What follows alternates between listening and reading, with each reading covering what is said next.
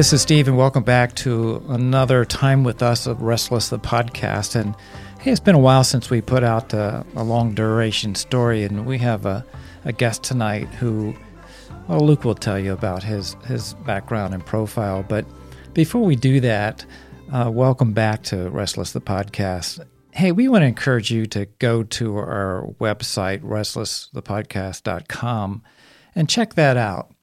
We just launched a support page after two years of folks kind of urging us on to, hey, if you do this, we'd love to support what you do.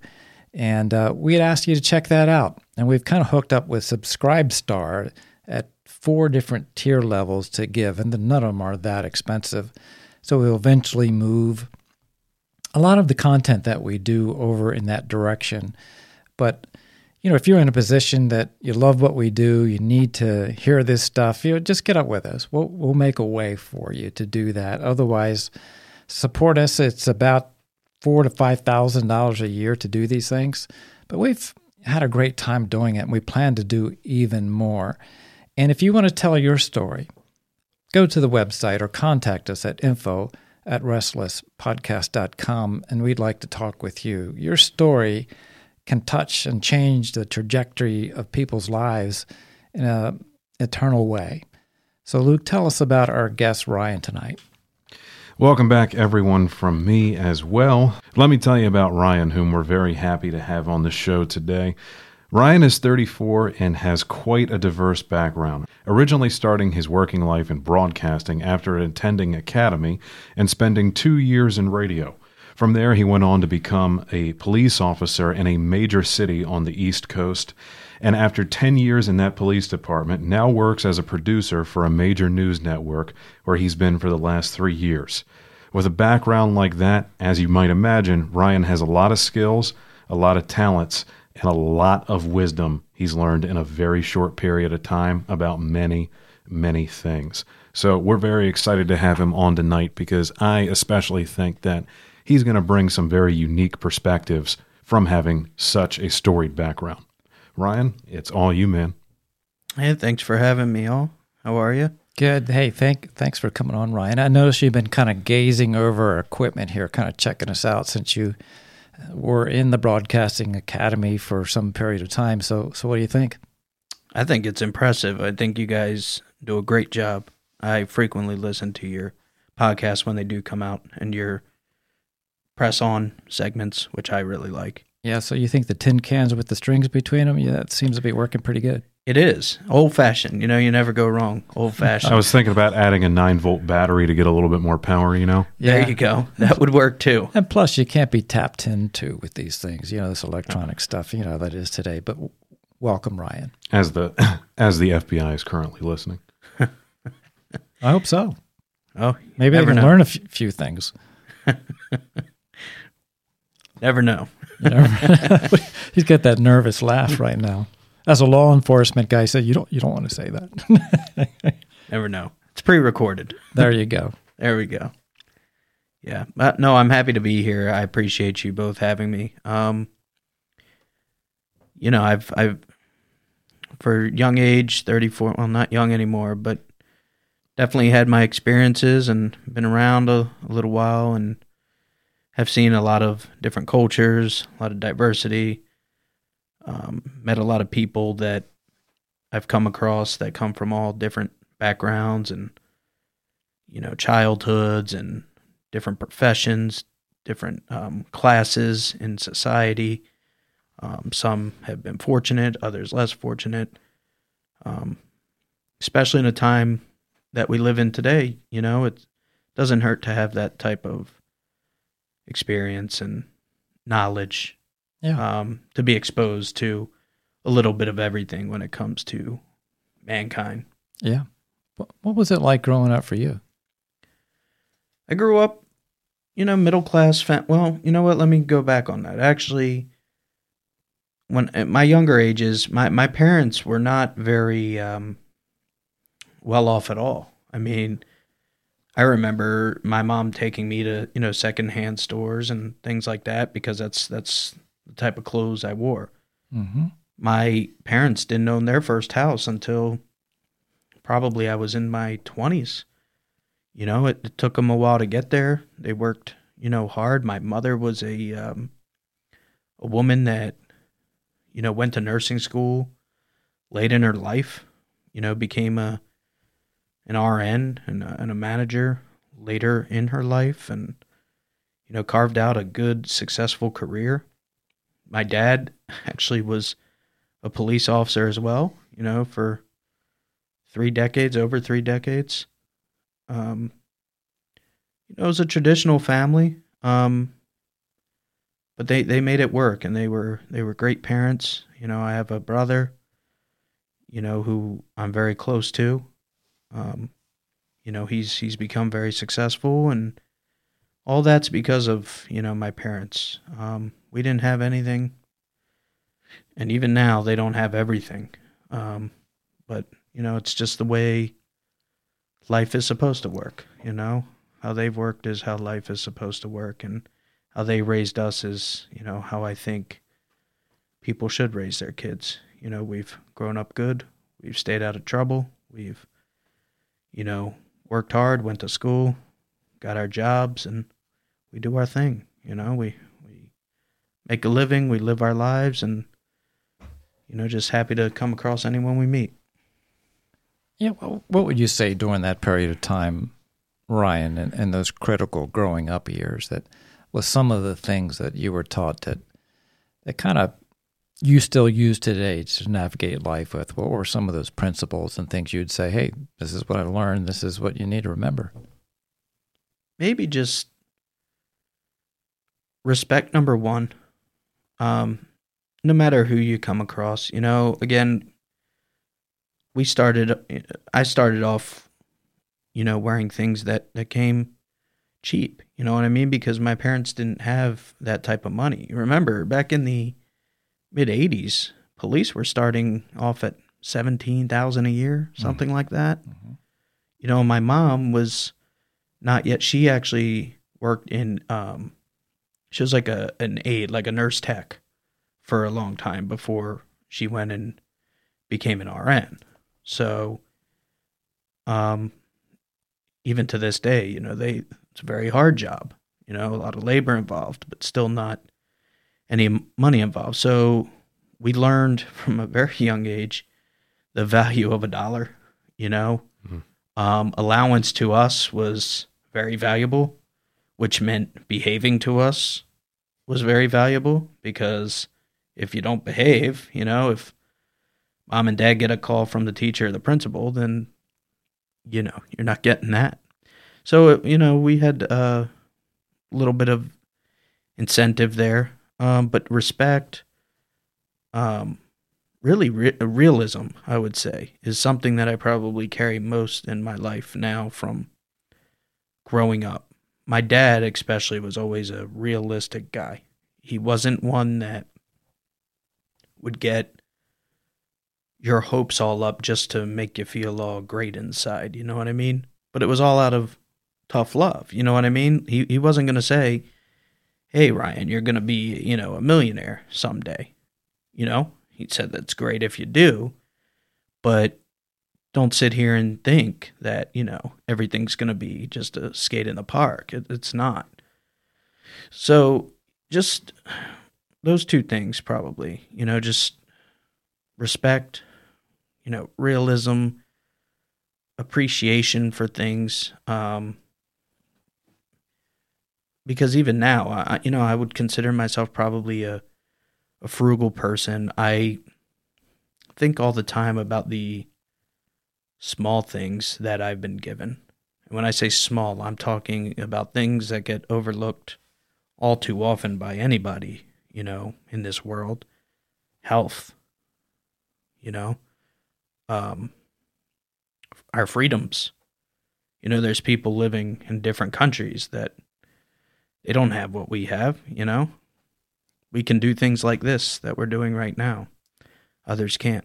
Things like that, my dad always, you know, ingrained in us because he had a job where he was given ultimate authority where he could take someone's freedom away in just a snap of the fingers.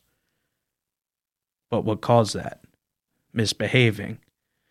So it all kind of comes full circle as far as how we were raised. You know, we knew not to disobey things. We knew we weren't always going to like it. Things could be unfair at times as we saw it. But, you know, if you waited it out stayed patient, you'd see why dad always said what he said. Hmm. How how him being a policeman, if I recall you saying he, he did that till he retired. Is that right? Yeah, he was. I mean, he was active probably seven of my 10 years. Mm. So we worked together seven out of 10 years. Did you see him a lot when you were on No, we were in, you know, we were in different divisions and stuff. different But, shifts? Um, yeah, different shifts. As you get older in the department and you have more time, you know, you, you, uh, at least then, again, I've been gone for a little bit now, but, um, you get a little more leeway. You know what I mean? Like as far as better schedules, you know, you're off on the holidays. You, you won't get, you know, the shifts no one else wants. You know what I mean? When that, that's just the luxury of having his status with that sort of time on. When you're a guy like me, when I was there, even 10 years on, while it was veteran status, it, you know, I, there were so many other guys and women that had so much more time on than I that I was still kind of, you know, the, uh, you know, I didn't have the pickings for, you know, the nice days off, you know, whether it be Christmas, New Year's, Halloween, all the days that anyone would want off, you know. I, I didn't get those until later in the game for sure, but he had been there. Not many had his type of time on, so he had been there for 10, 15 years before I even came around. So, Hmm.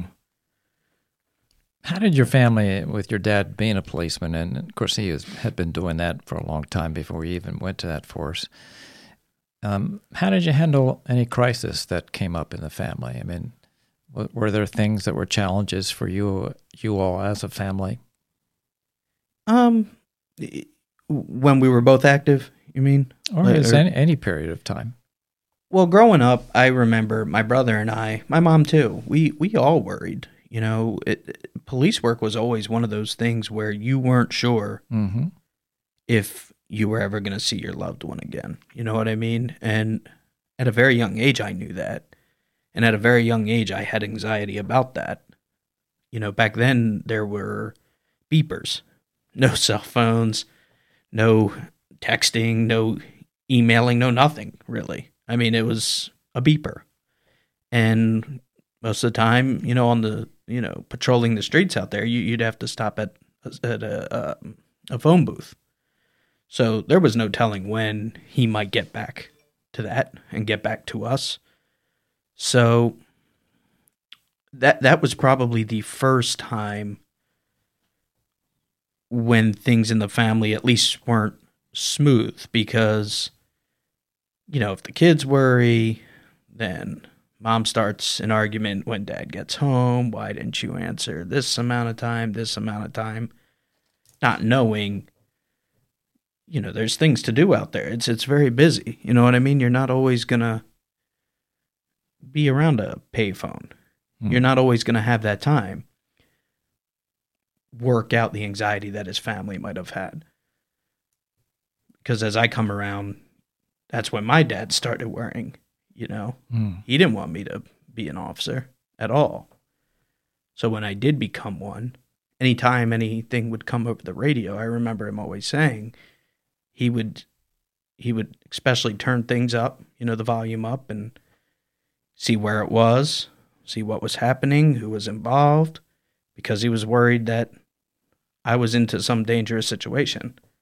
And of course, you know, natural. You want to help your family member, in this case, your son. So that, that it just all came together. It really came full circle, and it opened my eyes to not filling my dad's shoes, but definitely living in them, because it uh it was an eye opener.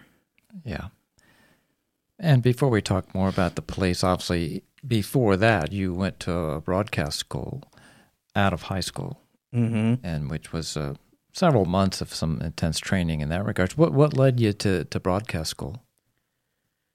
Well, as I was saying earlier, my dad was always he was always real from the get go. You know, he was never one of those guys that says, you know, you're you're gonna be, you know, a big league ball player one day. My brother and I loved baseball. We still do to this day. We loved all sports. Football and baseball, though, were our main ones. But we also knew the odds were we weren't becoming an NFL or an MLB player. So, next thing for me that I always looked at was well, I love sports, I want to stay in it, but I know that's not going to be my way in because I just didn't feel even I had that ability, that gifted ability that only a few have. So I was like, let me figure out what I could do there. Broadcasting it was. So from the beginning, that that's out of high school. Said I, I, I don't really feel like going to a normal college Yep. because broadcasting is the way I want to go. And broadcasting would have been your connection to sports or, or whatever. Right. Yeah. Yeah. So initially, I, I looked at it not really as radio, more as like sports talk, because that's what I always enjoyed. Always enjoyed just the gift of gab. I've always enjoyed just the natural, organic conversation people can have and watching it build from there, especially about a subject that I was really passionate about and at the time knowledgeable, you know. Um, so that's how it started. You know, I, it was me not feeling I was good enough to pursue something else. So, what is the next best step? And um, that's what that was. So when you said your dad was kind of a, a realist uh, in that perspective, would he say things like, you know, hey, the chances of making it to Major League Baseball are like this? So, not that he discouraged you, he, he would just reel about how the chances. Yeah. So, as we, you know, our whole growing up, our childhood, we we were always involved in you know little league or travel baseball or you know even high school sports and things like that. But and he always said, yeah, enjoy it, love it, play it. It's great, and maybe you will, but don't make that your your your end all be all. You know what I mean? Go out there and do your thing. Just Mhm. enjoy it. Don't be worrying about who's watching you. Don't be worrying about. It was kind of like opposite of how things are now, where you can, you know, not do so hot and, you know, you're still congratulated or whatnot. But for him, it it really was. Don't worry if you have a bad game, because it shouldn't be like, oh man, scouts are out there watching you. Oh, the Orioles could sign you tomorrow. It wasn't like that. He wasn't a false hope kind of guy. So in the end, he just didn't want us to feel let down if it didn't happen. He kind of wanted us to shoot for the stars, but don't base that off of don't don't base your love of the sport off of that. Don't make yourself hate the sport if you don't get to where one out of a million people get. So I would say that I would say that I would describe that as probably his philosophy as to why he was that way. But he was always encouraging. I mean, he was always the first one, you know, out in the backyard with us, you know, throwing us ground balls or hitting us line drives or taking us to the field and, you know, just any batting practice, football. I mean, we had a good group of friends growing up and we'd have, you know, pickup games and it was all good. You know, it was um kind of that Wonder Years show Mhm. type of fun. You know what I mean? Mhm. And we had a good time. It was, uh, but you know, he he held us in in a way where we weren't. We just weren't going to consider ourselves failures if we didn't reach a certain level. And I think in the end that really helped us because it made us segue early in our lives to figure out what we wanted to do with ourselves. Hmm. You know, and if the if baseball came knocking, then fantastic. But if it didn't, what's our plan B going to be? Right. And that's what he that's what he aimed for. Exactly. You you did after broadcast school. You, you ended up working a few places that, that you used your trade in that regards. I think you told me you were at, a, at one station and you did either traffic, weather, or something like that. Is that right? Yeah, so I I did a I did traffic at first, um, which was interesting. Um, you know, you- you, you think you think you hear someone on the radio doing traffic, and you're like, oh, that that's quick. That's a nice, easy job. Even I myself, I thought that I was like, oh, this is gonna be walk in the park. Uh uh that is a. Think of just driving, right? Like wherever you want to go, knowing your routes and things. Sometimes people are just such as myself. I'm not great with street names. Every now and then I am, but not often. More so, I just know by feel. Am I making a left? Am I making a right? You know, where am I going? This, that, the other. In traffic, you need to know all the routes, all the exits, the names of those exits, the directions of where they're going. What's and the differences between highways and beltways and freeways and this and that. It is so in depth and so detailed and you gotta like you, you gotta go fast with it i mean you just gotta name those things off because you only have about a you know 30 45 minute um you know time frame to, to get that stuff done and where i was we would do different stations multiple different stations so once i got done with this station, I'd go to another station and then another station. And it was multiple stations. So that was probably the toughest part of my radio career. It was my first, well, I should say I, I had another first, my first stop was actually news radio. That was very brief. That was straight out of the academy. Then I went to do traffic. So my first real exposure to live radio was the traffic, I would say, because it was more the longevity was there as far as just getting into the groove of things. So it was hard. It was hard. And afterwards, I wasn't sure if radio was my thing. And then after that, I get a call from a, a real older guy over in the Midwest. And, um, you know, I'm 18 at the time. And he calls and he goes, Is this Ryan? I go, Yep. And goes, I'm interested in, in having you uh, run three of my stations. And I said, Okay. You know, very nervous. So next thing you know, I'm out there in the Midwest and uh, interviewing at 18 years old to you know, be a director of news for, for three different stations, although a small market. But it was a tri state region, which is covering three states. And um, for an 18 year old, that's pretty, uh, you, know, that's, that's, that's a pretty big deal. You know, anytime you hear your voice live on, even in your own car, the fact that it's on an AM or FM radio, it's kind of, um, it's kind of ear opening, I guess, not eye opening, because you know radio is all about the hearing, not the visual. But it was it was quite the experience. So you you were actually the news guy then for for some of these stations. Once I got done traffic, right, I moved across the country at 18 years old, and I became a, a news director for a uh, for three stations in a in a tri-state region of the Midwest. Well, I, I, I can't help but to say, hey, hey, can you give us like a little sample of like reading the news in the morning or something like that? I mean, Luke, we don't have any news like feed background here, do we? That we could plug in. Maybe you could Nope. add that sound effect with the helicopter and stuff. You know, later on, uh, as he gives us a sample of reading off the news. Go ahead. Go, Oh do my, I'm I'm retired. I don't. I you know the the thing with the small markets is things are pre-recorded, and so news. Then I mean it's a lot different even now than than it was then. I mean we're looking at. Gosh, I'm 34. So what's what's that? 14, 15, what's that? 16 years ago almost.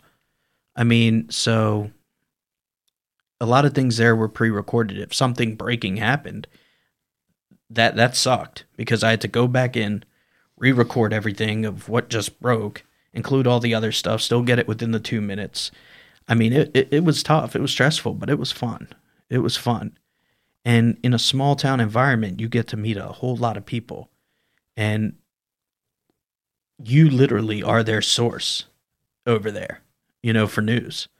So not only you better get it right, but if you don't, you're you're going to be hearing from them. You know what I mean? And where I was in particular, it was a big coal town, you know, and my signal happened to be the only one that the miners would, the coal miners would uh, be able to receive, you know, below ground what they with what they were dealing with. It was at a bunch of oil rigs, um, you know, where my uh, listener base. So and and you know those are some rough dudes. Yeah. You know, you, you don't you don't give them what they want. They're you know they're gonna they're gonna tell you, especially if they see you in public, because you know in most markets a radio guy you know unless you're syndicated, they don't know who you are. You know what I mean? But over there they knew, they know who you are, and uh, so it, it was it was different, especially for a young guy from a you know a big East Coast town that goes over there to the sleepy you know, I guess, uh, yeah, to the sleepy Midwest there, and um, it, it was a different atmosphere. Um, just a different way of writing the news, different way of bringing it out, like the delivery. It, it was just a, it was a different animal. Yeah. but an experience I will never, ever forget, and one that I would, I wouldn't trade for anything. It was really good and it taught me a lot. It taught me a lot about just being a man in general. Taught me a lot about paying my own bills and you know, living on my own and not having mom and dad there to be there and support you if you you know someone hurt your feelings or you know something didn't go well at work or whatnot. You know what I mean? There was a phone call, but there was no person to person interaction. You know what I mean? Mhm. Yeah, I had to go out and make new friends and meet new people. All foreign to me because I had my group of friends where I was. You know, I had all my family, I had my support system. But it's something I'll never forget. And I think a lot of what I've become today started there, actually, at 18 years old. Wow. So, so going back to the whole traffic thing, did you ever do it like a segment to where like there was a cow struck at you know Chocolate Avenue and Dairy, and there was like utter destruction, something like that? That that would have that would have been great. However, I I never got to do something like that, and that would have been tough to keep a straight face on Sure. on the air, or not straight face because you can't see me again. The whole radio thing, but it would have been hard to withhold a laugh. I happened to be in a market where they had a big race annually, NASCAR race Mm-hmm. annually. And man, during that time, like it was just traffic was nuts. I mean, I, I couldn't keep up with that. You know what I mean? I, I I was already out of my realm of you know my comfort zone as far as what I learned at the academy. We never learned traffic. We we never did that. You know, I knew more news and sports. So I already I thought stunk at the job as it was. And then when the race came around, I mean, you got crashes picking up left, right, you know. Got to know you're looking at all the traffic cams that they have and when police arrive on scene and you know, when one little lane opens up, when a shoulder opens up, who's getting by. And then you have to always use different terminology like uh I remember one the first day I was there, they were like, "Don't call it an accident." It's like, "Why?" They're like because it's not really an accident. Every time there's an accident, you know, quote unquote, someone screwed up. You know, whether it's speed, whether it's negligence, whether it's being on a phone, whether it's, you know, whatever. It, it doesn't matter. What somebody wasn't paying attention or somebody was somebody did something to screw something up.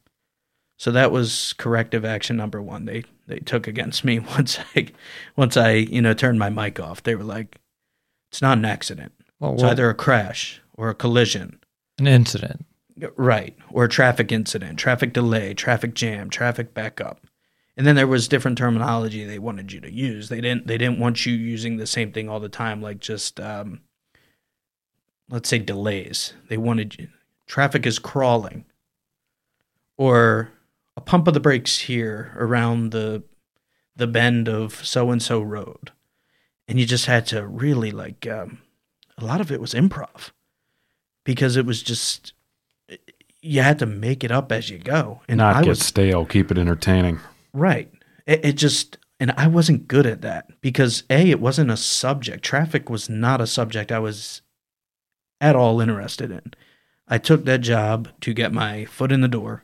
They always say, you know, your first opportunity, try and take it, especially if it's out of your comfort zone. That way you get that part out of the way and you become experienced in it. And then, you know, from there, it's all downhill and you might actually cruise. And that is a little bit of what happened. You know what I mean? my second job was what I was comfortable in. Um, it was an old radio station, so I had to learn all new boards because the stuff that I had in school was, you know, a little newer and updated. I mean, not Restless Podcast updated, but you know, it was it was newer. This station that I started when I w- did news radio, mm, I, they were made before I was born. That was for sure. I mean, probably 70s type of radio, you know, and Johnny Dark and all those guys. Oh yeah, there. absolutely. Yeah. By by all means, Did, were you able to control like the transmitter power coming out of the towers and stuff like that? No, no, we had a, this engineer, and he was a he was an older fella, and he was he he would cover all the stations that were under my station's umbrella. So the guy that hired me, he owned a bunch of stations in a bunch of small towns, and you know he had he had a raggedy group of guys. They knew what they were doing, but mm-hmm. they were old school, old school. You know what I mean? And they just had their system. They had their way of doing things. And don't you touch it. You know what I mean? And it's none of your business how it's done or how it's fixed. you know? So Stay in your lane. that's right. And that, exactly that's what I did. There I you didn't, go. I didn't make no, I didn't make any noise. How long did you do that? Uh, about two, little over two years in, in radio. Were you happy? I was because I was learning a lot, and every day was something new. Um, my first job, I was salaried, making. Gosh, what was I making? I was. I want to say I was making five hundred fifty bucks every two weeks, salaried. Hmm. 60 hour weeks because in these small in these and they knew they could do it because That's I was because I was 18 Yeah. you know what I mean but in a small market and even to this day radio unless you make it and when I say make it I'm talking syndication you know whether that be Howard Stern or um, Opie and Anthony those kind of guys you're you're just not making the money No. unless you're in a radio is, bigger um, market. And even then, you're you're not going to be making, you know, a quarter million. You're going to be making, you know, seventy five to one fifty, something like that. But where I was, they knew what they could have, and for what price, and that's what they got it because that's the price. They always used to say, and this was something my dad would always say too, paying your dues, and um, I was all right with that Yeah. you know, because it, it gave me experience that had no, it was priceless. The experience was priceless. The work ethic that it taught me, that it instilled in me, was priceless. And it just got me learning how to cover different things. I would go one day from an ice fishing derby to a uh, to a dog race. You know, like when they did the uh, like the Iditarod, but it was a sled dog, snow dog Yeah. race, whatever they call those things. Yeah. And then the next day, I'd be covering the General Assembly. You know what I mean? And it was just nonstop, and it just kept me going, and it kept my brain working, and different styles of writing for each thing. You know, some stories like the ice fishing, you, you can take a step back and be a little more conversational and a little more personable with your stories. And then with the General Assembly, you know, politics is all serious and, you know, Did you have a radio voice? that I don't know. Um, I, I never was fond of my own voice. Always thought I had sort of like a like a East Coast accent, which I never liked. I never had any complaints on my voice though. I though when I you don't really understand yourself or I shouldn't say understand, but you don't really hear yourself until you're in something like this where you can hear yourself. You know what I mean? But like when you're talking just in general conversation, you don't really know how you sound.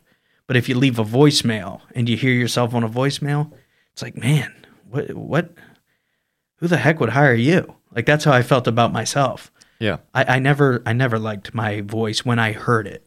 But I also never at the same time got any complaints about it. Now, were those boards back then? It's good to talk about radio because obviously we're not in radio. It's podcasting. It's just a different form of getting communications out there. But It's a better form of radio, honestly. yeah, I, I think so mm-hmm. in the end. But because it's free. Yep. yeah, for the most part. Well, by free, I mean as in it's open source. Anybody for a relatively lower than definitely average startup cost can get into this one way or another and they can talk about whatever the heck they want. That's right. It Eliminates the middleman. It eliminates the middleman and it diversifies the message out there. So no- 100%. No, one captures the message or narrative. One hundred percent. And it's no wonder why, not to go on a tangent here, but alternative media is skyrocketing and completely overtaking the old guard.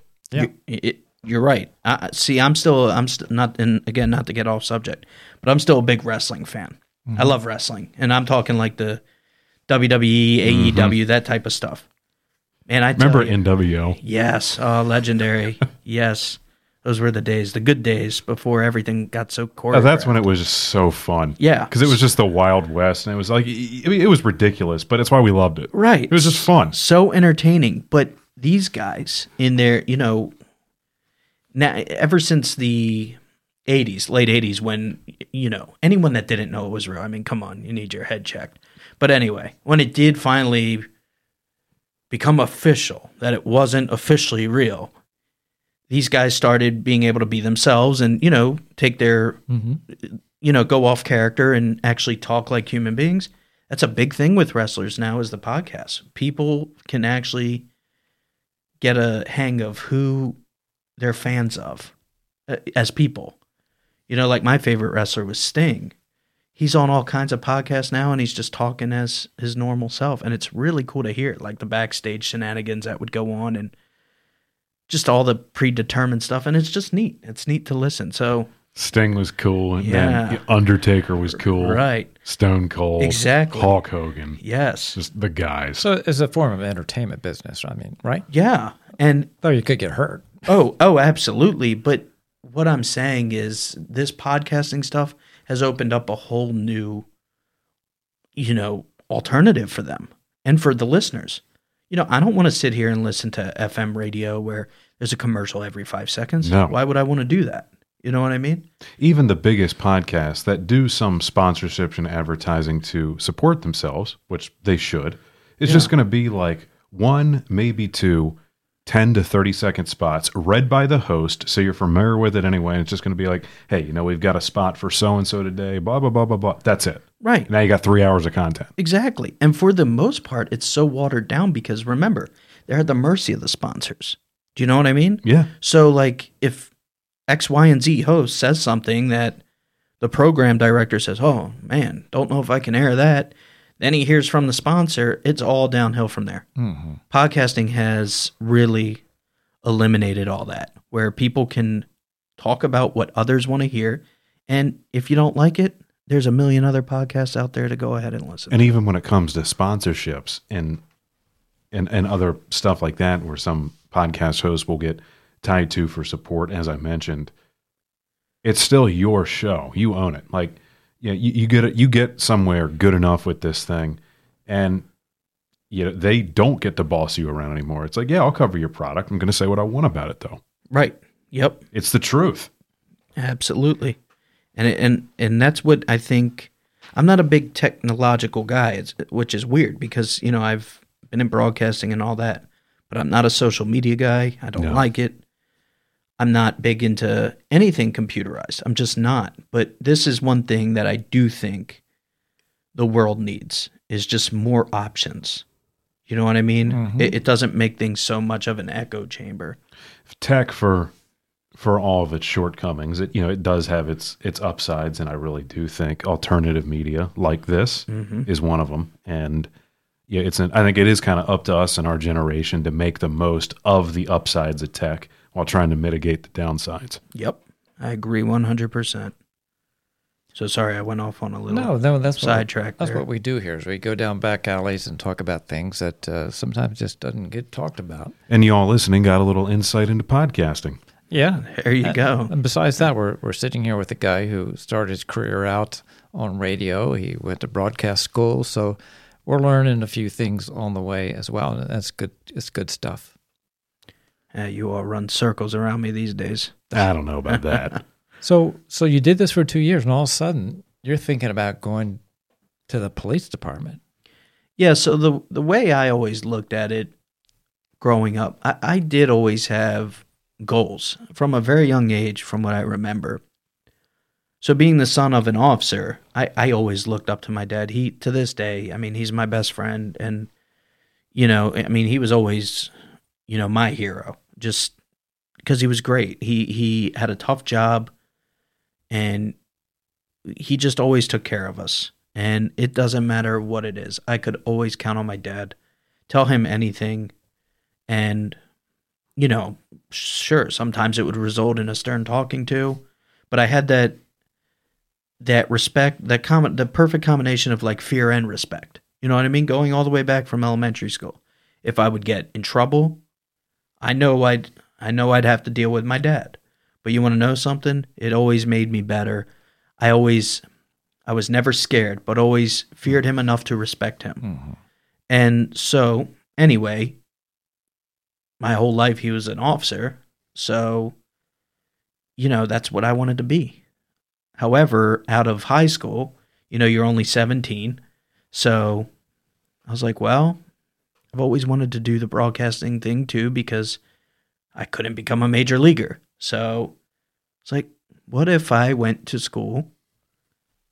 You know, the, the since I wasn't going to go to a four year, wasn't going to take too long. You know what I mean? What if I went to school, got a little bit of knowledge in the broadcasting, went out and did that, see how I liked it. You know, if I made it big again, you know, listening to my dad say, you know, don't don't shoot for the stars, you know, just enjoy doing it.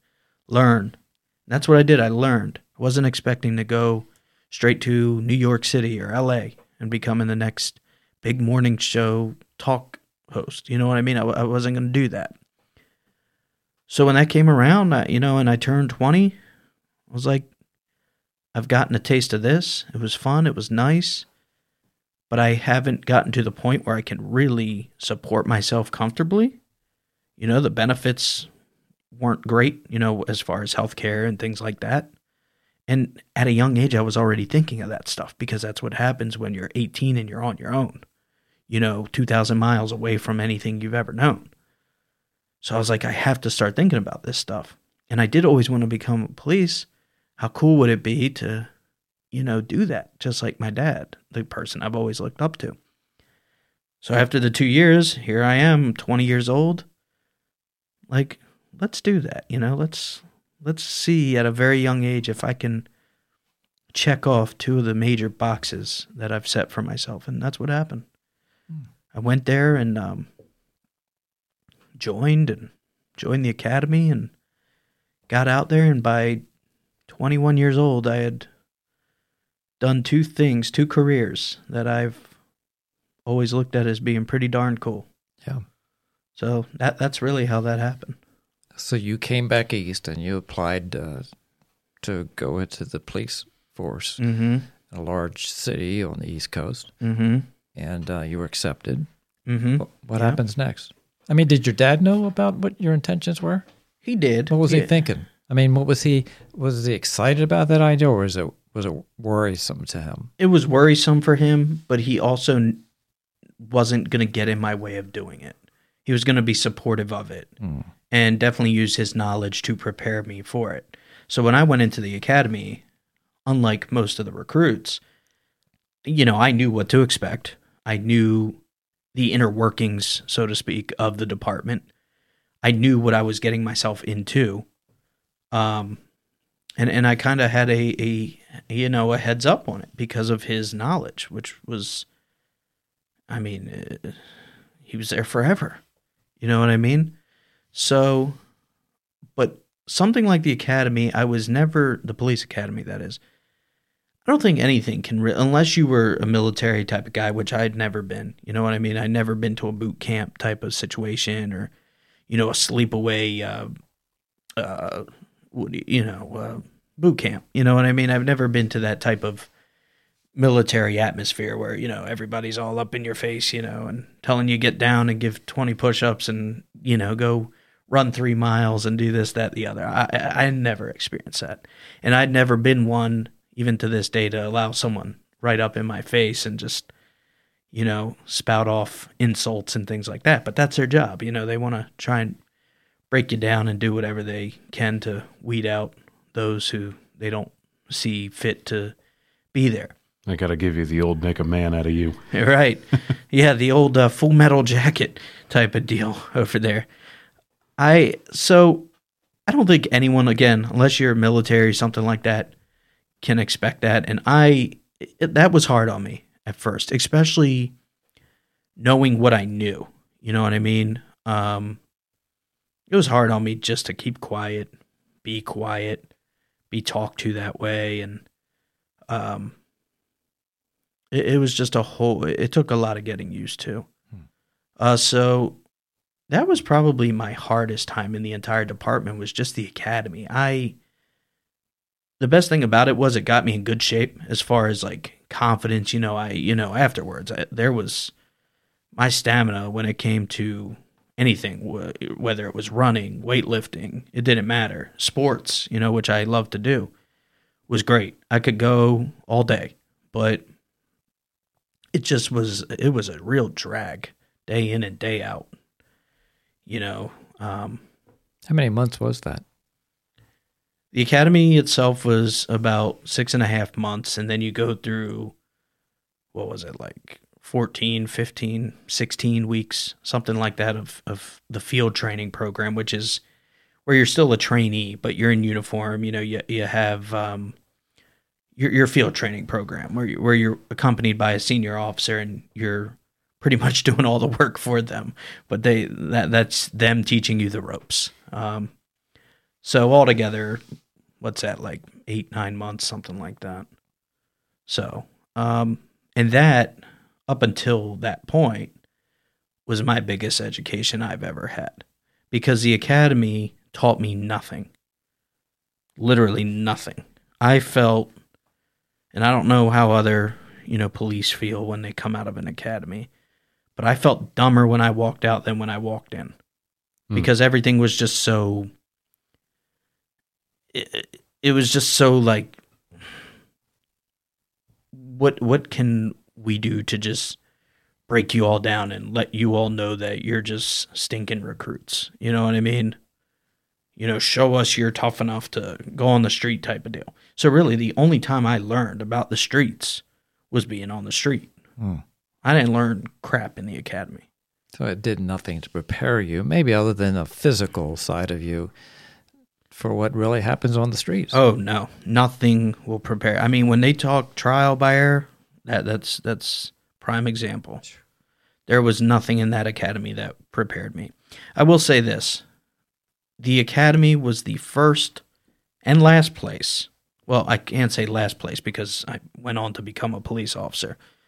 The police department was actually the first and last place where I where I ever had dealt with any guns. I had never touched a gun prior to joining the police department. And since I have left, I don't deal with guns. I just don't. It's not something I'm into. Mhm.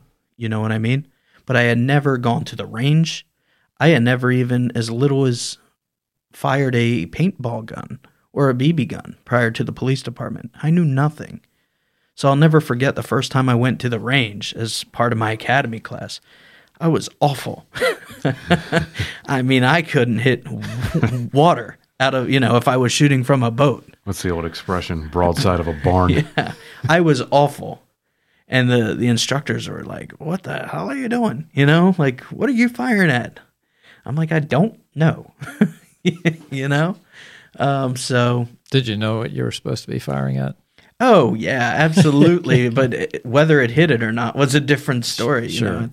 I mean, I, I wasn't as awful as what I'm making out, but either way, I failed. you you had to get a certain uh, grade percentage on there, and yeah, that the the first uh, round there did not go well.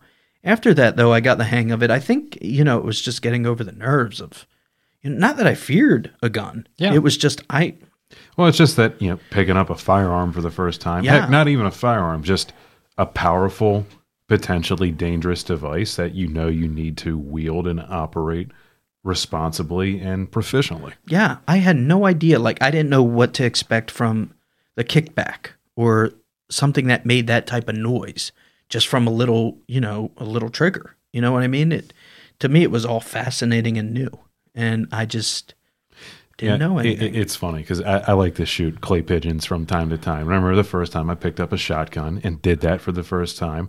My first question was like, "Is this thing going to kick the crap out of me?" Oh, okay, it's not that bad. And then yeah, uh-huh. you just start having fun. But if I ever teach a friend to shoot for the first time and you know shoot clay pigeons or something, that's always the first thing out of their mouth. Is it going to kick me really bad? It's like, oh uh-huh. no, but you just have to do it. You got to experience it, exactly. and then you'll know it. Yep. And that's exactly right. And that's what it took. And after that, I was okay. You know what I mean? But th- so I guess aside from the physical element of it, you know, getting in shape, and then that part of it, learning and knowing how to shoot a gun for your first time ever. Um, and thank goodness I never had to ever use it in the in the department, but that that's an experience you'll you'll never forget because I mean it's like that's your primary that's what police are known for, right? Carrying a gun. It's called a Badges, handcuffs, and guns. it's called a gun belt. You know what I mean? You have it holstered with you at all times. Yet here I am, you know, 20 years old at the time in the academy, never having touched one. So it all worked out all right, but it was it was definitely uh an experience. And I don't think my dad ever like thought about it in that way. Because I don't know if it ever really crossed his mind that oh, you know, he you know, Ryan's never shot a gun or anything. It was just never something I was ever into. I never asked him, and I'm not very sure that he would ever say yeah either, because he was the kind of guy when work was over, it was it wasn't about work anymore. You know what I mean? So we didn't really talk much about work uh, for him when I was younger. So Yeah. So you end up out on the streets yeah, and you see the world as it really is. Yeah. Um so again, nothing really could ever prepare you for that. Um you know, I hate to say that it kind of leaves you with a uh, with a negative taste in your mouth, you know. Um but but the but the world itself, society itself is not all that kind um, you do get to see what other people go through their their living conditions. And as a police officer, you always see people at their worst. It doesn't matter what it's for. A 911 call normally is someone's worst experience of that day. Do you know what I mean? And possibly mm-hmm. of a lifetime, depending on what the situation is. That 911 call could mean someone's death. It could mean someone being very ill. It could mean someone being very hurt. It could mean that it's someone very special to the person who's calling. It could be someone that's just very irritated and needs some calming down. Either way, no matter what the situation, it's always someone's worst moment. Even if it's something where someone's passing by a Good Samaritan type of case and they see an awful crash on the side of the road and they're the ones that happen to pass by it, see it first, and call 911. It's still shocking to someone to have to see that and call it in. Yeah, no decent person wants to see another person suffering, Right. No. especially not to that extent. And, and then, right. And being the one that responds to it was new too, because here I am again, a young, excuse me, a young guy, you know, trying to figure out my own way. You know what I mean? And hmm. then I'm just thrown into this world where you're expected to make the decisions for grown people, where at times, most of the time, they're your elders. Do Do you know what I mean? I do. And they have way more life experience than you. You know, they have kids, they're married. Some of them have grandkids. You know, some of them are doctors, some are nurses, some are surgeons, some are millionaires, some are poor. Doesn't matter. When you're the police officer that responds, all eyes are on you. Mm-hmm. And I had never seen or been involved in something like that. And that took the most time of getting used to because the nerves of being out there on your own the first day and being the ultimate decision maker in that small period of time of whatever call you're responding to is a very big uh, I don't want to say burden, but it's a very big responsibility to feel and know that you have to carry. And um, it really hardens you. And it took me a lot of time to be able to separate the Ryan at work and the Ryan at home type of deal. It, it, it turns you into two people in a way because you can't be like that on the street when you're at home with your loved ones or your friends. It just it just won't work. Um, you know your your emotions, um, your feelings, just uh, mentally and emotionally, it's just not going to work. It, it's just not, and uh, it's just a different way of of wiring yourself. So that took me some time to get used to. Um, What what Ryan, you know, that young guy out on the street who gets that first call that you go to that uh, it just shocks you. I mean, it just mhm. you hear about him, you don't see him, but now you do. Is there a nine one one call that to this day you got like, yeah, that still stands out to me. Um, there's so many. Mm. There, there, there's, there's so many. Um, you know, a lot of in the in the city where I worked, a lot of the things you responded to were definitely violent crimes, um, whether it was drug or gang related. And I would say a lot of them were also domestic Hmm. abuse. And um, so I, I, you know, there's a there's a handful that I can recall. You know, crystal clear, and each one kind of had their own, I guess, toll that it took on me. Um, there was one where it it hit home for me, and that was the one where it actually hit me personally. Um, because it was a friend of mine that Hmm. had taken his own life. Wow. And um, And you were actually called to this. well, I responded. I was not the primary Got it. uh, investigator or the primary unit that was called to arrive on scene, but I uh, I did respond, and because I was on duty that day, and uh, that's probably what I keep with me the most because that that person was a very good friend of mine, and he was going through a really tough time. And that put into perspective what me and fellow officers see on a daily basis because I was so close to his family where they knew what we as officers had to see when I don't know how to make sense of um, to make Right. it more clear of what I'm saying, but th- all they wanted to do was see their their family member. You know what I mean? And they they they couldn't um they couldn't they couldn't see him.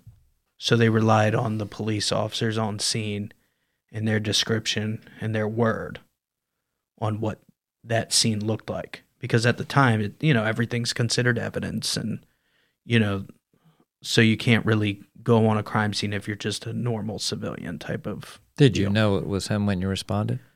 Yes, hmm.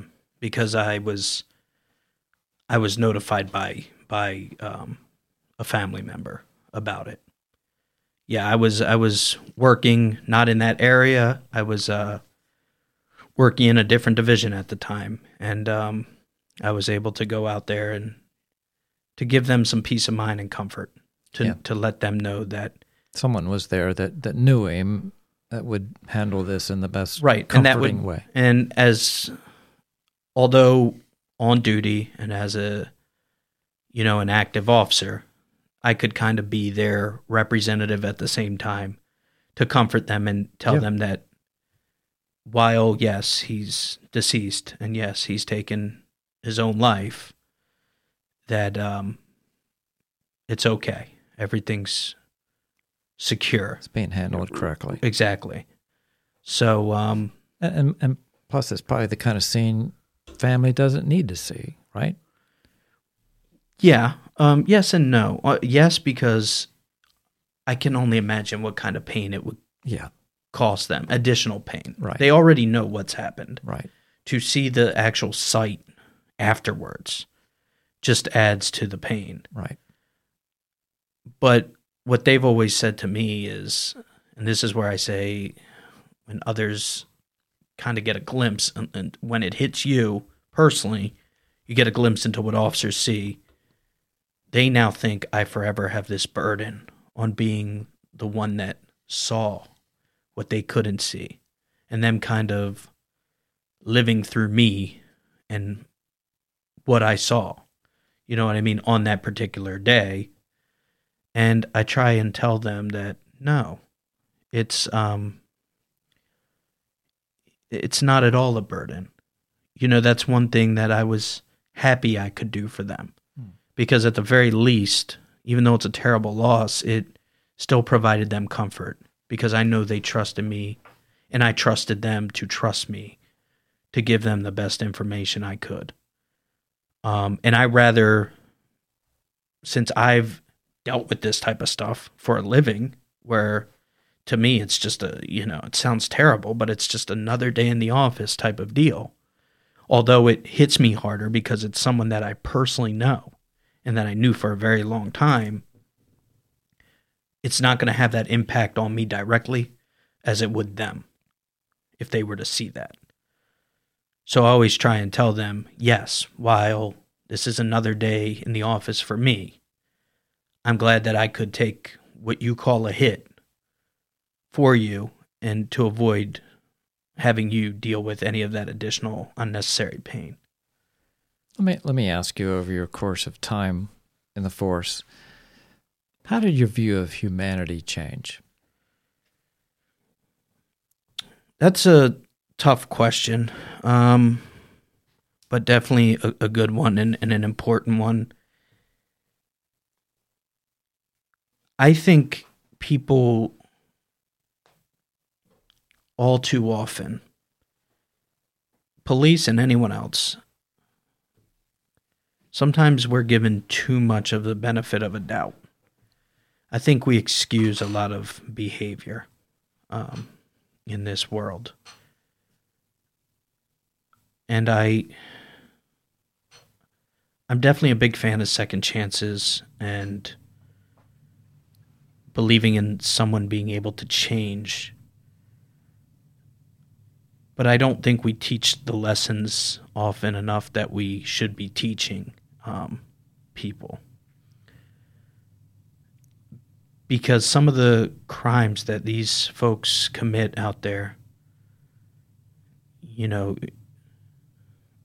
good people don't don't they don't commit that. You know what I mean? And what these victims it, because remember a crime doesn't just start and end with a suspect and a victim. It affects everyone. It affects the victim's family. It affects the suspect's family. So it, it's a whole it's a whole wide net that it creates and has effect on. People can be so good but so, so, so very bad. Where, As an evil. yes, where human life just matters none. It's the best way I can describe it because, you know, there. Any officer can tell you, any police officer, no matter what beat they've ever worked, no matter what agency, some of their problem folks that they know and they get to know and you know kind of just always happen to run into you know they can just knowing what someone can be like going from 0 to a 100 do you know what i mean? Mm-hmm. Like you'll see you'll see people as that same person turn into someone different in in a flash you know what I mean? So you've seen the Jekyll and Hyde of people. Right. And the worst of it, the best and the worst of it. And so I would say I just,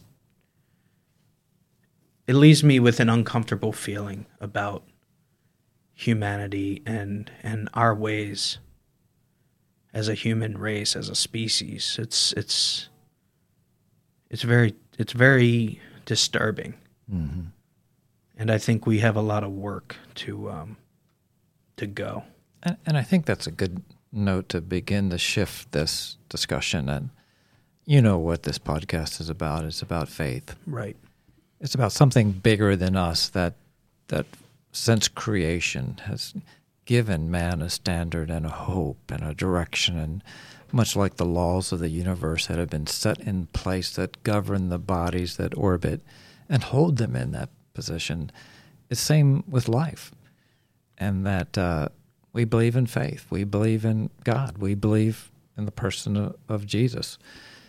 You know where where where does faith fit in for you? And, and I know it's it's been an ongoing journey for you too, and you know you're still discovering a lot of these things, but you've seen a lot of things, and some of them really have kind of poisoned the well, so to speak. But where where does faith fit in for you right now, or where are you in that journey? My the way I've looked at things always has I've I've always been God fearing because I think I do think he has full control. But I think he can only take things as far as what you want to take them. You know what I mean? And what you want to accept. And so yes, sometimes I can I can get a little negative in how I um, have my faith because I, I want everybody to kind of embrace the Lord.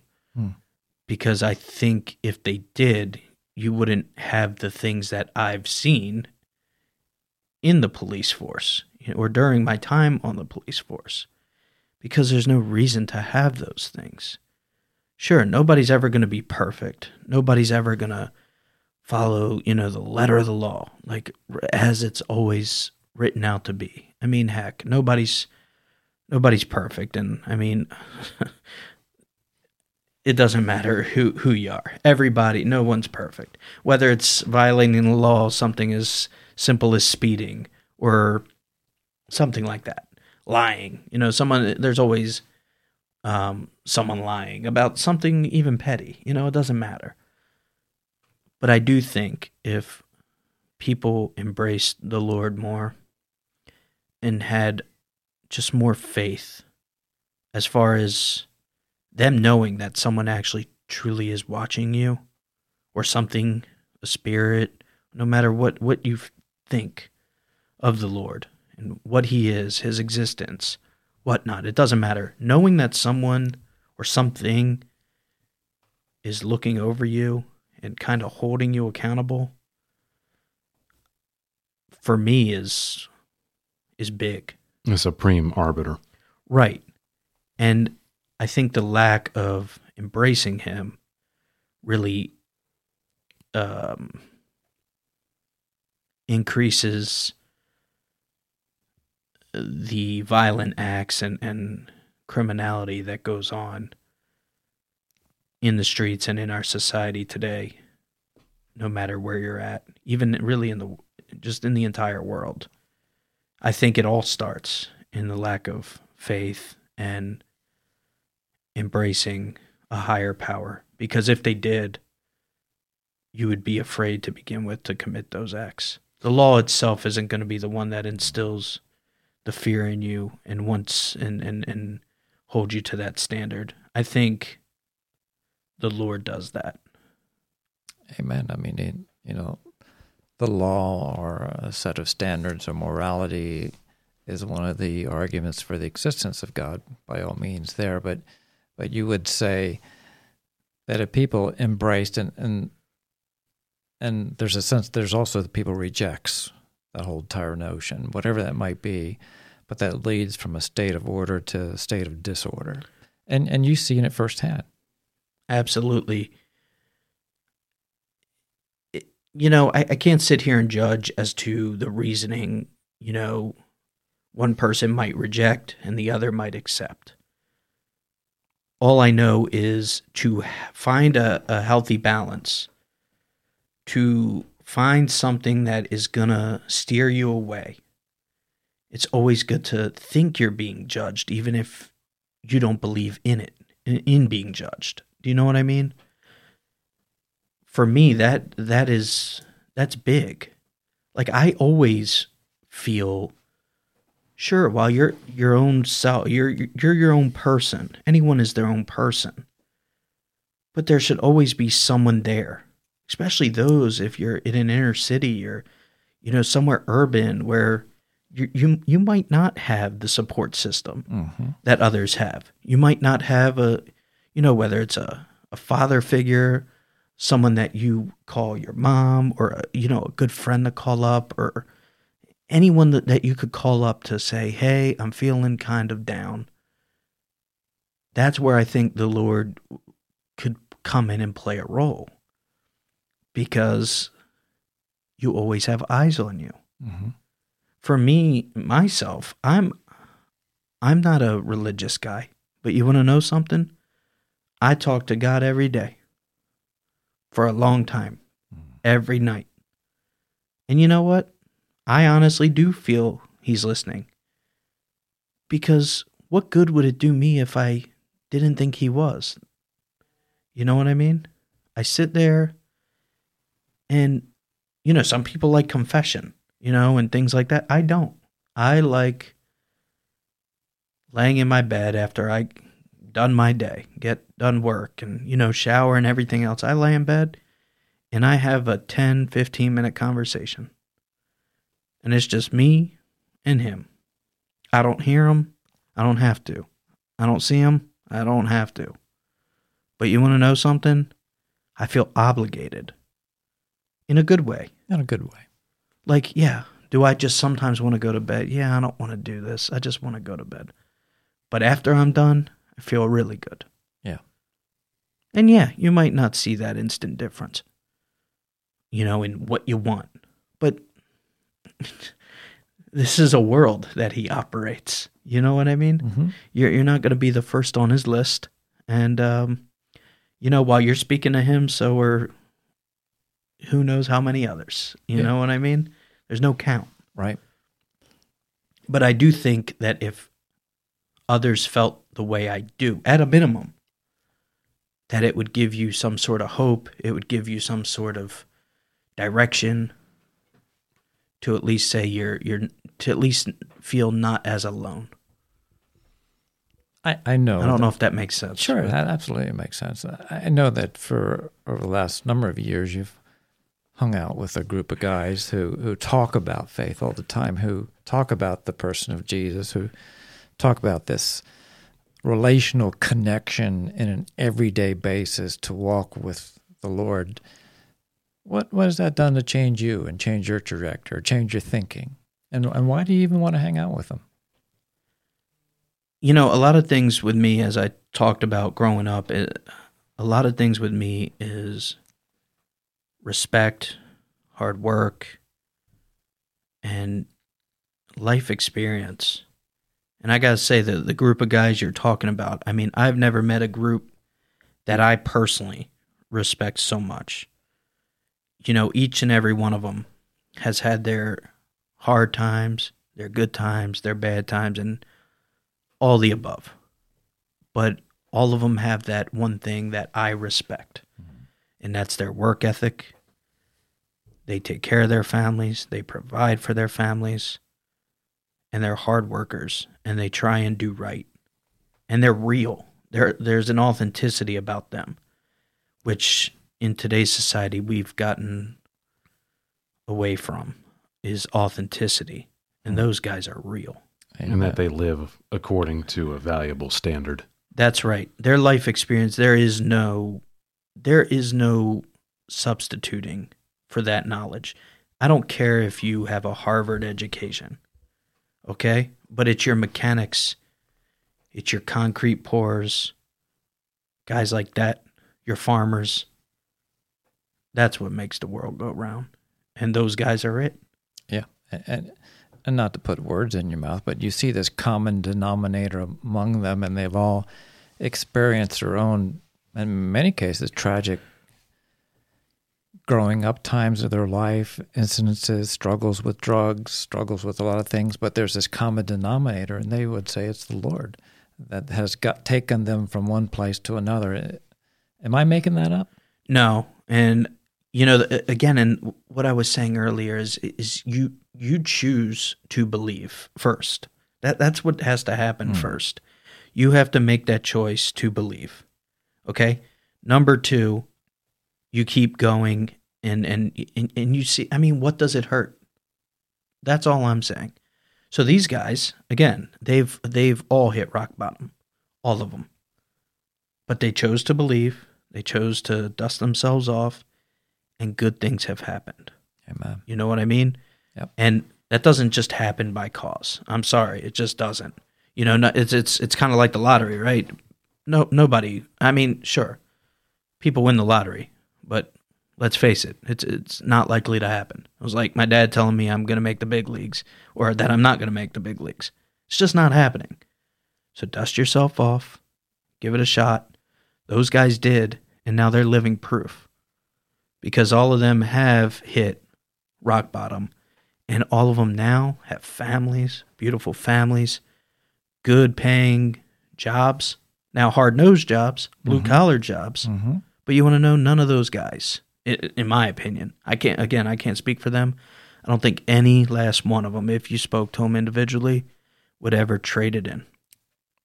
You know what I mean? And and let me just say the leader of that group is personal friend of mine, known him forever, and uh, without him, there is no group, and um, I count on him for a lot. Hmm. You know, and uh, he's uh, he's a loyal friend who is always just there to listen and very so unselfish. listens to uh, so so many other people's uh, I don't want to call it garbage, but you know, it's just uh, their problems and none of his problems, and um, you know, they don't make them like that anymore. So Well, the truth is, you, you guys, it, just every day you're you're walking real life, and and you're getting dirt in your mouth. You're just trying to figure out where you are in this world because you know there's something bigger than you, and that's in in the Lord Jesus, and and uh, apart from Him, that we really can do nothing. And you guys have this mottos like you know, however it, however it needs to happen, we're going to drag each other to the finish line. Is that right? Absolutely. And and it goes back to what I was saying earlier. See, these guys know because they've again, they made the initial choice to believe. And then they put that belief into practice. And now they know they're held accountable. They know if they screw up, which is going to happen. It happens every day. We're You not know- perfect. Right. Some are business owners, some some are in transition where they've been at the same job forever and have to you know the time comes where they have to go and find a new job. Yeah. And uh you know some have had tragedy as far as their own health issues or family members. But you want to know something? They know that no matter what, there's someone, something, whatever watching over them. And that is soothing. Yeah. And that group that you're mentioning plays a large role in that. And it's done the same for me. And and and, and the biggest thing is you can say what's on your mind and you're not going to be judged for it and you and, and you can trust them and that's hard so hard to find and come by in today's world no matter what is just finding that space that that comfort zone where you can just be yourselves be a group of guys and you know what? Be vulnerable for a bit. Hmm. you know and and and and it really helps out. You know you'd be surprised anyone listening out there what that would what that does. And um all those guys know that they're held accountable in different ways and by who. And it's all helped them. Um and it's helped me. And and there's in that accountability there's a, an incredible expression of love and you, you know least my sense is and i've been around a lot of well-educated people but i i know guys like that they're not going to be the kind of guys you want to die on a hill with Oh, 100%. And again, their life experience is each one of those guys. I can I can take a little bit from what I know of them and put that towards my own way of living.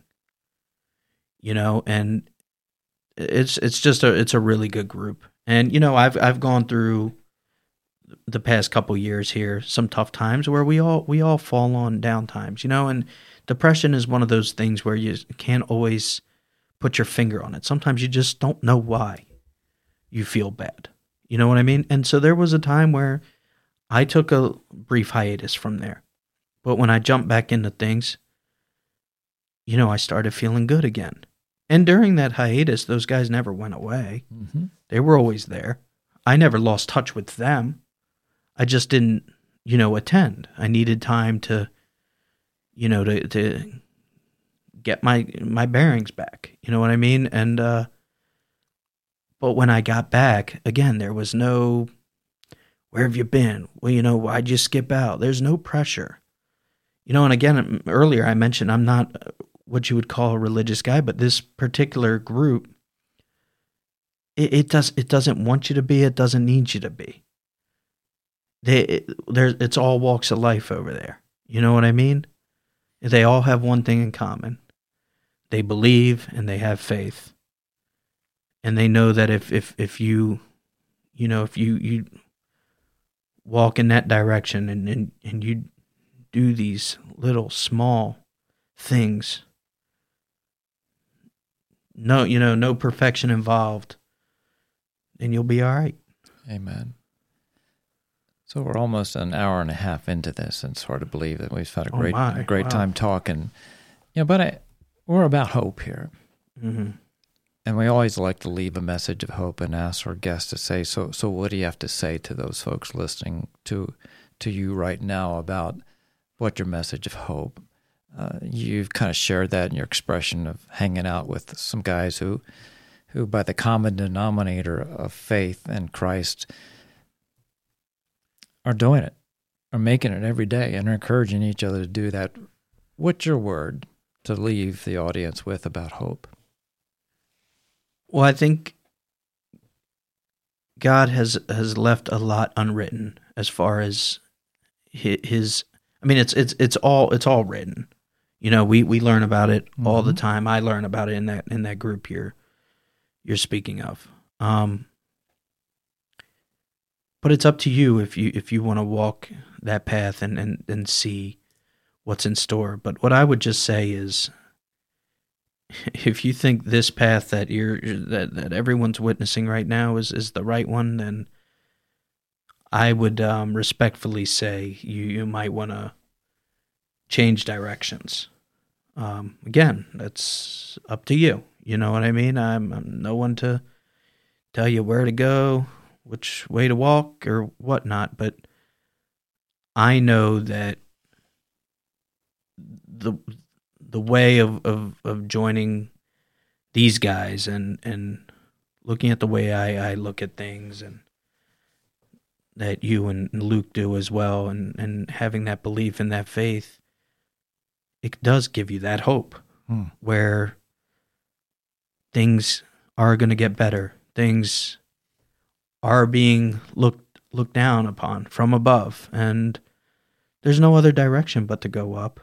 And uh, that's how I look at it because, trust me, in my experience, you know, whether in the department, um, my family has has you know seen tragedy, and and so has everyone that I've Hmm. known. Everybody in their own right has their own tragedy. Um, my grandfather's a Holocaust survivor, and he's seen the pits of everything. Yeah. But you know what? He raised eight kids, Hmm.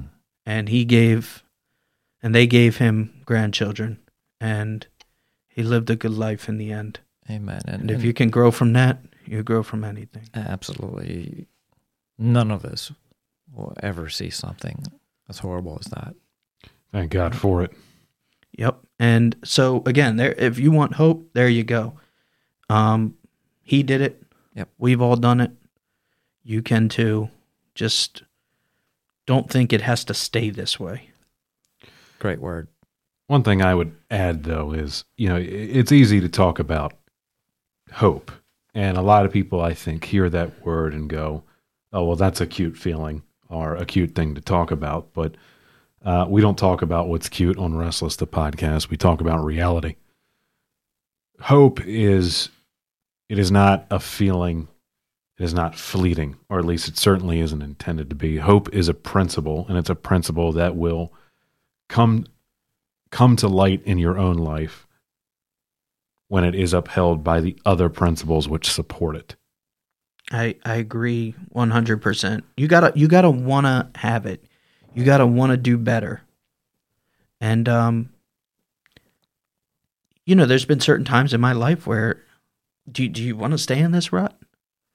Do you know what I mean? What why would you want to stay in the rut? It's it's common sense in, in the end. It's common sense. If you want to stay in whatever sorrows you're going through, which look, all due respect, I I can't put myself in anybody else's shoes but my own. It's the only experience I have as as as a human is in my own flesh. And everybody has their own situation. But no matter what situation it is, hope is universal. It it it, it it's a shoe that fits everyone. Amen. And you know, and if you listen to any of the press on series that we do, we actually did something on hope, and and hope is not defined as as wishful thinking. In the Greek, it's a word that means to bind yourself to something, and in this case, we bind ourselves to the promise of God. And if your hope is something short of that, and you bind yourself to something that's temporal, that that's not going to love you back, that's not going to last forever, then that's what you get. But when we bind ourselves and have the hope to something that's eternal, that's what you're going to get, and that's what you can live through and for. Exactly. And I agree. And I think the Lord, everything that you might believe in the Lord in the end, at some point or another, you, you might not be able to point out a specific time, but everything's reciprocal. Hmm.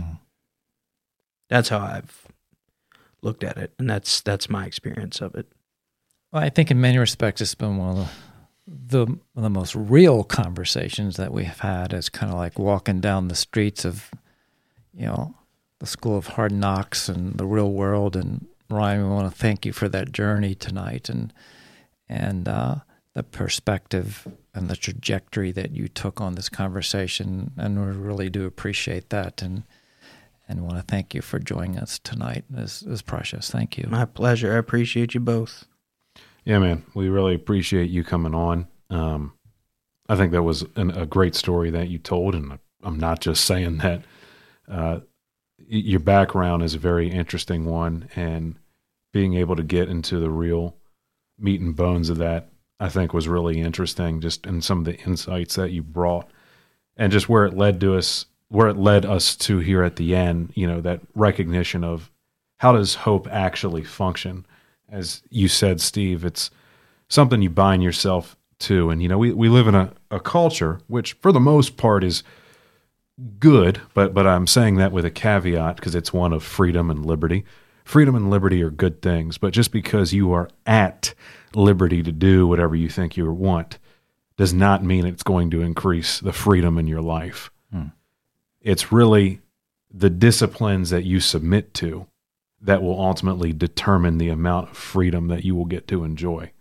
And so when we hope, when we bind to something uh, that is of worth, uh, that is lasting, that is what we believe is cosmic, eternal, and un- incontestable.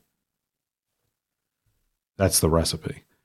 And Ryan, I think a lot of what you described, you know, not necessarily being religious, but we, we would say the same thing, honestly. That what you see played out in the lives of those men that you mentioned, and a little bit now in your own, that is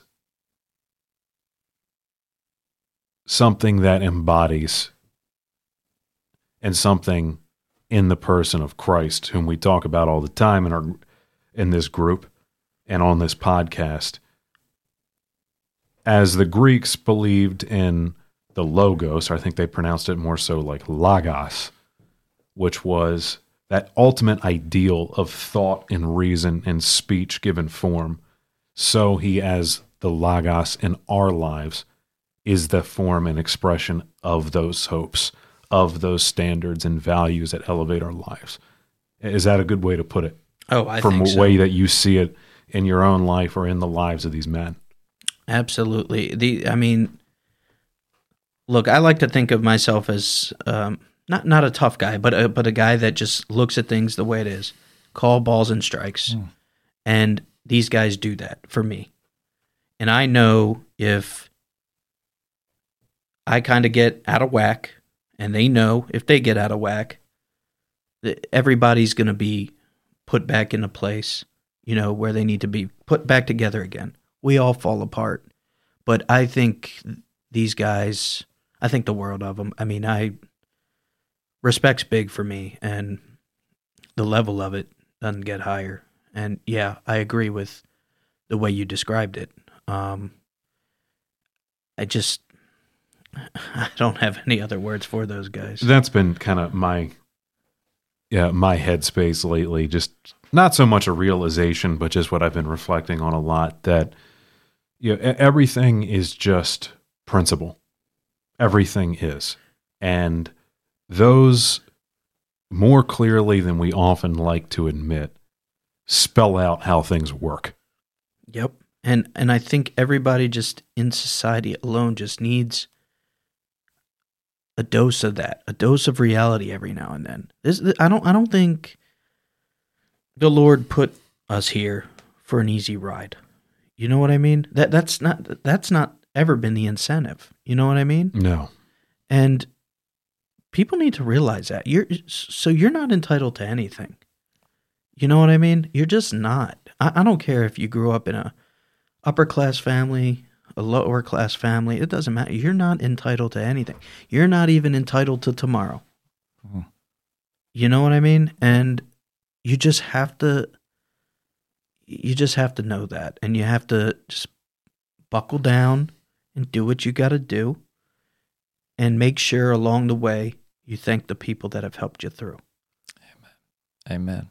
Yeah, we weren't we were not made for an easy or expedient life. We are made for a meaningful one, and uh, meaning really has no company with easy because easy's not worth anything. Nope. And it won't teach you anything. And those guys, nothing's ever come easy for none of them. Not the leader of that group, not the guys, not the one or two guys that started it with him. None of them. And the youngest members of those group Mm. or of that group. Nope.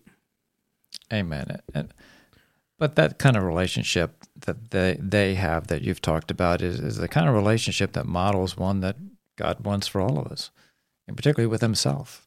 So it's not just restricted to them, but it's can be for anybody who has that hope and has that connection and that relationship with Him. Right. Anyone. Just it, it's it's look. It's I I get it. Easier said than done. Right. But in the end, it's it's it's a choice. It's a choice, and it's a choice you won't regret because there is no bad side of it. Do you know what I mean? Of course, it's not going to be easy. You're not going to get instant results, you know, but you're also not going to get instant results if you start a diet like me. I, I want to be uh, a hundred pounds less again. But you want to know something? Just because if tomorrow I start eating fruits and veggies, I'm not getting to that weight. You know, you got to be patient and you got to pay your dues. And persevere. That's right. Persevere and pull each other through and find that that group or find that person. It's hard to find sometimes, but take the time and get close to someone or something. The Lord's word that will get you by. Amen. And in the midst of that journey, often tough, challenging, difficult, insert any similar adjective.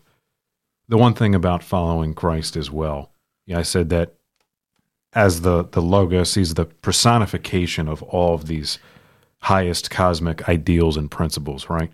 Because in a way, that's what God is. But he was also a person, and he does get it on a personal level. And as all those perfect things made into a person, bidding you to be like him, still along the way, even in the midst of those trials and that journey, he does give you peace right now. Oh, Amen. one one hundred percent. I can't. I can't. I go to bed every night at peace because of him. I mean, that, that's all there is to it. And I would say to those folks listening out there right now, if, if you want to continue this conversation in some way and say, how, how do I figure out how to get to that place? Contact us at info at restlesspodcast.com. And we'd love to carry on that conversation about, you know, just some of the things that we're excited about. And, and so don't feel alone. and and we we re- really would like to do that. Uh, I often talk kind of intellectually about Christ because I, I do truly see him as the personification of all of these most high things. But as I as we said, he is a person and he wants to know you personally. And there is just quite frankly some positive, joyful, wonderful feeling that comes of knowing someone like that. Of course, there is. Amen. Well, I'm an old guy and I'm getting tired. You, you young guys want to carry on the rest of the night, you go for it. But uh, I say we kind of bring this in for a landing. I think we got it. What do you think, Ryan? Good to go, guys. I appreciate you having me. Ryan, Definitely. since you've been in the radio business for a while, we're going to have you back here. Maybe you could teach us a thing or two. Oh man, don't, don't you like your product the way it is now? We're always going to do better. All right, man. Well, thanks for coming on. Thank you. Sure uh, thing. Thank always you, a Ryan. pleasure. Thank you and good night. Thank you for listening to episode 16 of Restless the Podcast, titled Respect A Journey Towards Faith, featuring Ryan. For we here at Restless the Podcast are restless to find the one who said, Come to me, all whom are weary and burdened, and I will give you rest. For whom is your heart restless? And for today, what is the source of your respect? Season,